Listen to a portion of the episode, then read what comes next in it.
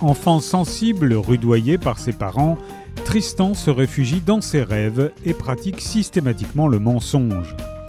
Quelques figures bienveillantes l'aident à grandir.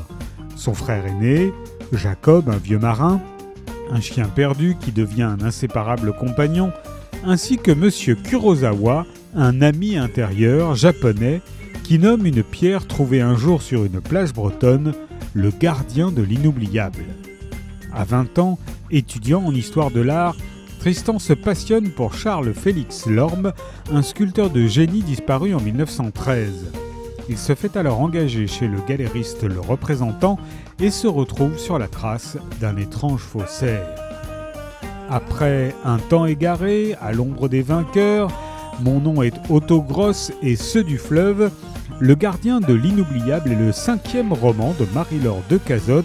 Tous ont été publiés les éditions Albin Michel et certains d'entre eux ont obtenu des prix prestigieux.